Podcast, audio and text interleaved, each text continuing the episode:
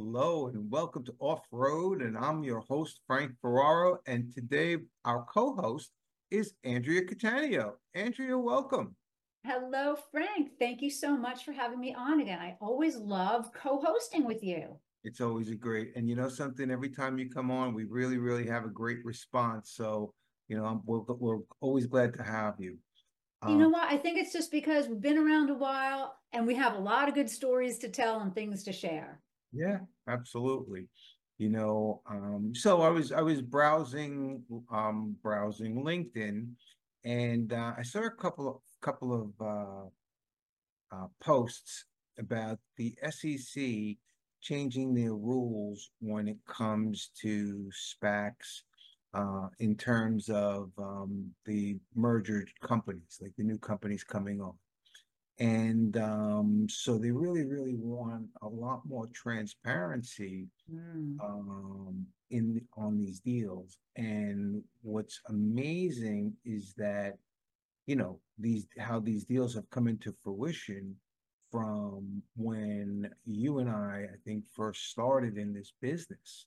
You know, I mean, I remember doing these deals, um, you know, as as a retail stockbroker. Yeah. And they were called blind pools or blind yeah. trusts. And um, I mean, these offerings were hundred thousand dollars, yeah, fifty thousand dollars, and fifty shareholders or forty shareholders. And you had to follow Rule four nineteen even back then. And I remember a guy named Nathan Low I don't know if he's still doing these. I think maybe he he's doing a lot of Israeli projects right now, and he's such a philanthropist. But I think it was Early Bird Capital. They were doing so many. They were doing SPACs really before anyone was really, and from my recollection, that anyone was really. They're still doing them now. Wow. They're still doing them now. What do you, you know? know? So, um, absolutely, they're still doing them now. And um, but the thing is, is that you know, people don't realize it's a great way for some companies to go public. And um, I, was just recently talking to uh, a consultant who was consulting a company, um, you know, on, on, on different ways to go public and whatnot, and different ways to raise money. And he had mentioned the SPAC route.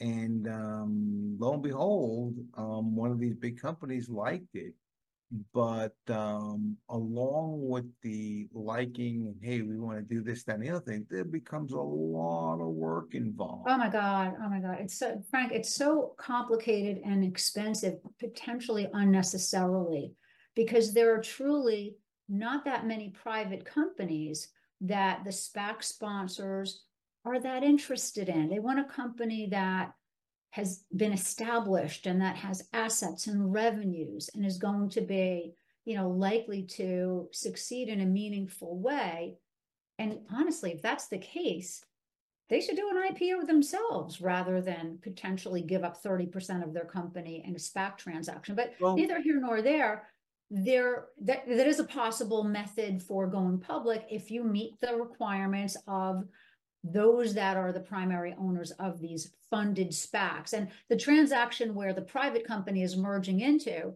this special purpose acquisition company that has money in it, we call that a DSPAC um, because you're basically, it, it's it operates like a reverse merger. But one other thing I'll mention before we go back into a little discussion about who should be doing these and why and what the alternatives might be it, it looks very much like a public offering for two companies. There's an S4 required uh, for this, this merger disclosure, and it is the most comprehensive registration statement that there is.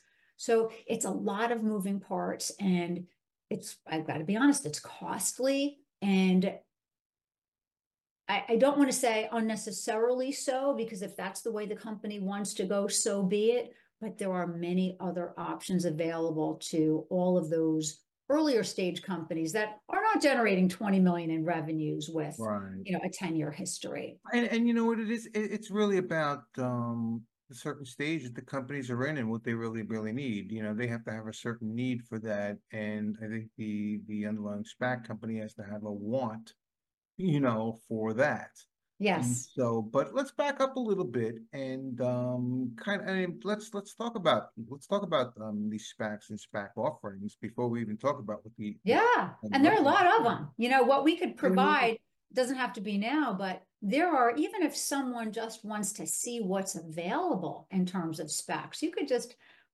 go on a search engine and say available SPACs, and you'd be surprised how many brokers there are out there that are literally just showing a list of what available companies that may have been mid-deal and the deal fell apart and they're available again.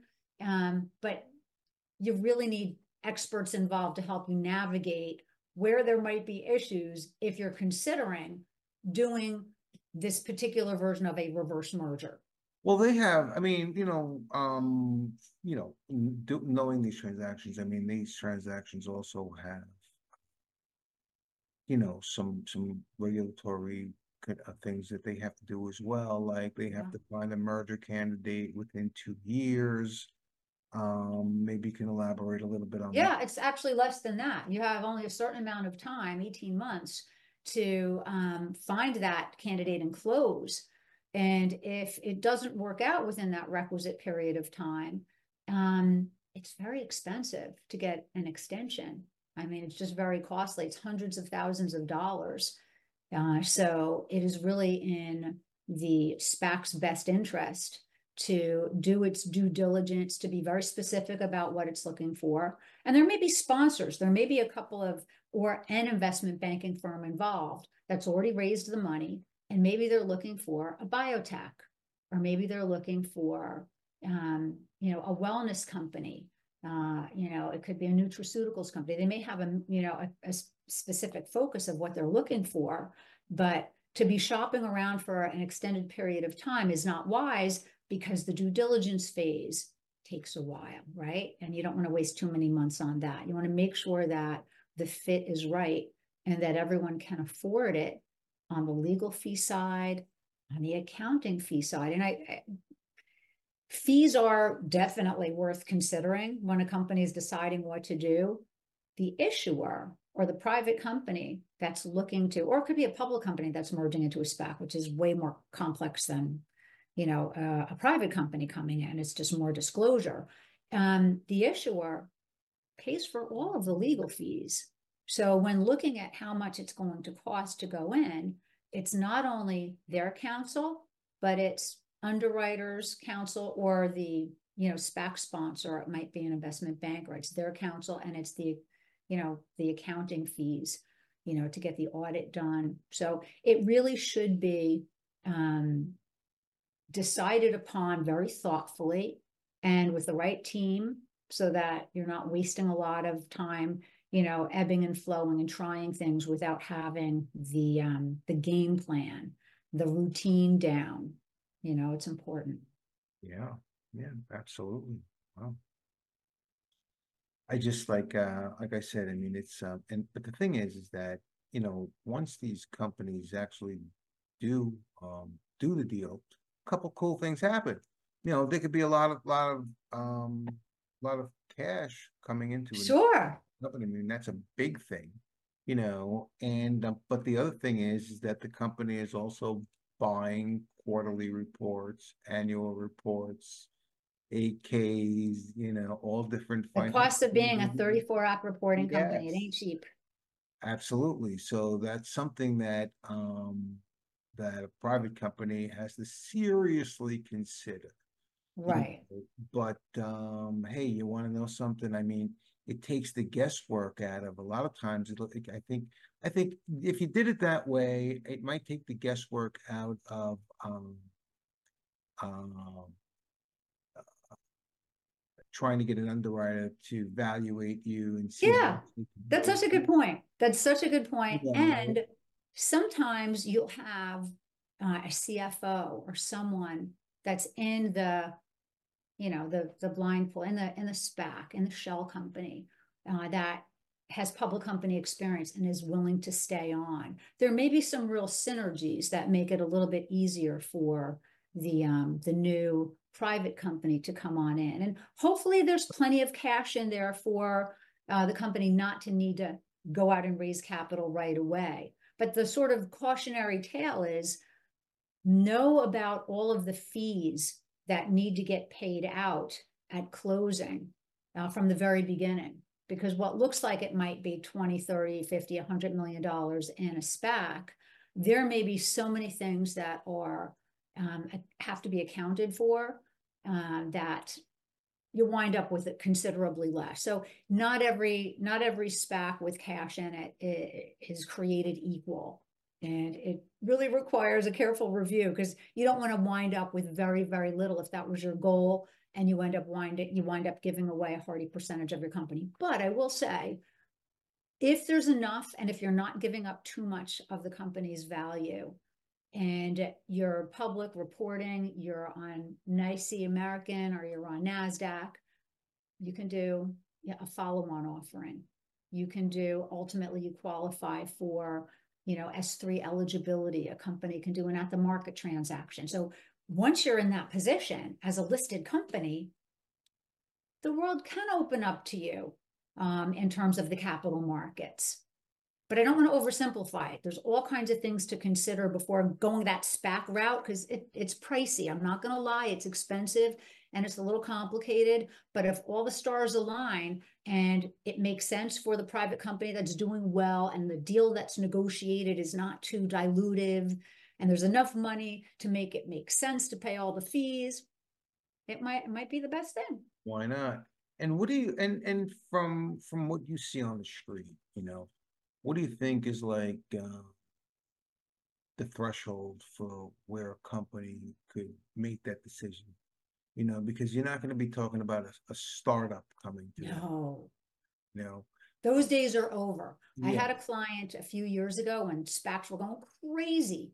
Um, there was a two-year period where there was like constantly. You remember, it was just a few years back. I think it was right before COVID. Sure. Mm-hmm. Um, there were companies that were getting these very elevated valuations from bankers, and everyone was making a lot of money. The SEC wound up coming down hard on some of these deals that had two and three types of exploding warrants and there were redemptions. And here there were companies that had no revenues. They were startups. I can't mention the name of this client in particular that I had, but an investment banker gave them a $150 million valuation. Another one gave another similar client a $300 million valuation. They were pre revenue.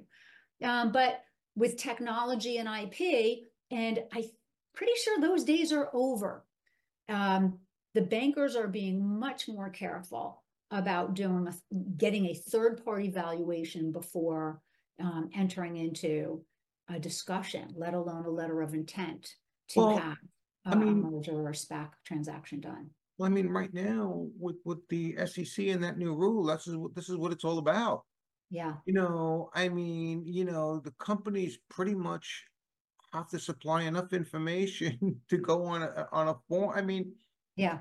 They're doing an IPO no matter what. Exactly. It's the same level of you disclosure. Know, like I mentioned, is. the S4, the S4 is like very comprehensive. If a company prepared an S1 registration statement to file, even initially if it was confidentially for an IPO. Ultimately, the public, before the IPO, would see everything about this company that's required by the regulations. And the disclosure requirements are massive. And the audited financial statements give the public a level of comfort that what this company is saying is truthful, accurate. It is, um, it's been confirmed, it's been verified. So um, those are all things that kind of go into the requirements of an IPO or even a going public organically with you raise money maybe in a private offering or a general solicitation offering, file a registration statement, and either apply to trade on OTC markets with what you used to do, you know, be being Mr. 211 man, market maker who made markets in what, 2000 stocks or so, hmm. or have the company wait until it's ready to qualify to list. And if I may say, not to discourage anyone from the public markets, if a company is so far away from qualifying to list, then it shouldn't be going public yet it shouldn't be going public yet. You shouldn't have like a brand new startup that has a lemonade stand going public, thinking that, wow, I'm going to be able to get all this money in a SPAC or I'm going to be able to take advantage of the capital markets. You need business fundamentals, management, some historical revenues, and, you know, profits. How novel. You want to have all of that so that even if you do the um, public offering without an IPO, should qualify to list. If you're if you're not even close to qualifying to list, if you don't have, you know, net income of 750,000, or if you don't have um, shareholder equity of 15 million, there's criteria for both NASDAQ and New York Stock Exchange American. Maybe you wait a while before you enter the world of the public markets and have that great expense. Because it's not like a it's not this magical thing that happens that you're just showered with money because you're public. Remember when we first started doing this 30 years ago? So many companies thought, all I need is a symbol. That's all I need. I need That's a symbol and I'm going to be able to get finance no problem. it's a little different now. You know what? It was even different then because companies who thought that were making a big mistake because it wasn't so easy to raise real money for these companies that didn't have the fundamentals, right? But oh, now, yeah, it's definitely a little harder and it's good that it's harder. You know? I mean, look, it just protects the public, which is which is you know at best that's that's what it comes down to at the end of the day. Just bingo. public and you know, I mean, because you, you know you you absolutely want to, um, when especially when you're investing in you, you just want to know the truth about things. That's all, you know, and that's all it's really doing. Yes. You know, kind of opening up that window for any kind of investor. And these transactions are big. Yes. So there's a lot of money involved in them. So I mean, you know, the more the, you know, the more transparency, the better. I think. Uh, absolutely, and you know that's really the SEC came to be after the crash of 1929, and it was with good reason. Um, too too much, you know, smoke and mirror opportunities. There were promoters that weren't providing information, and when we look at the regulations that are still really at the forefront you know, the Securities Act of 1933 and the Securities Exchange Act of 1934. These they're old.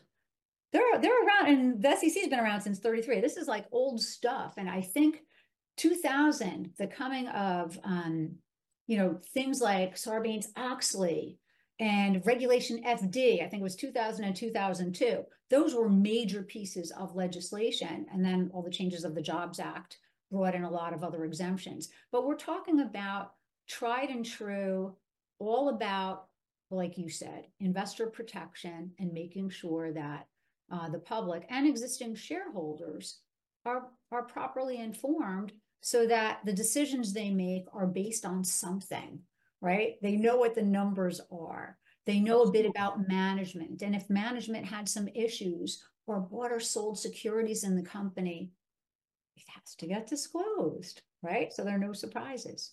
Absolutely. Absolutely.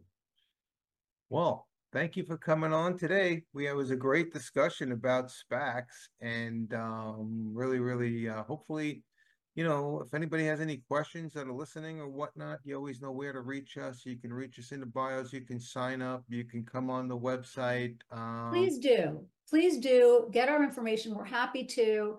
Um, I'm happy to have uh, 15, 20 minute free consultation with anyone who'd like to talk about the possibilities of considering this path for going public.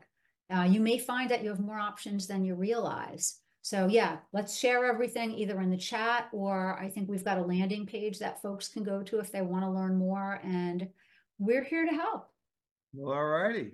Until next time, I'm Frank Ferraro and Andrea Catania. Bye bye. Take care. Coming from off road. All righty. Take care. Bye bye.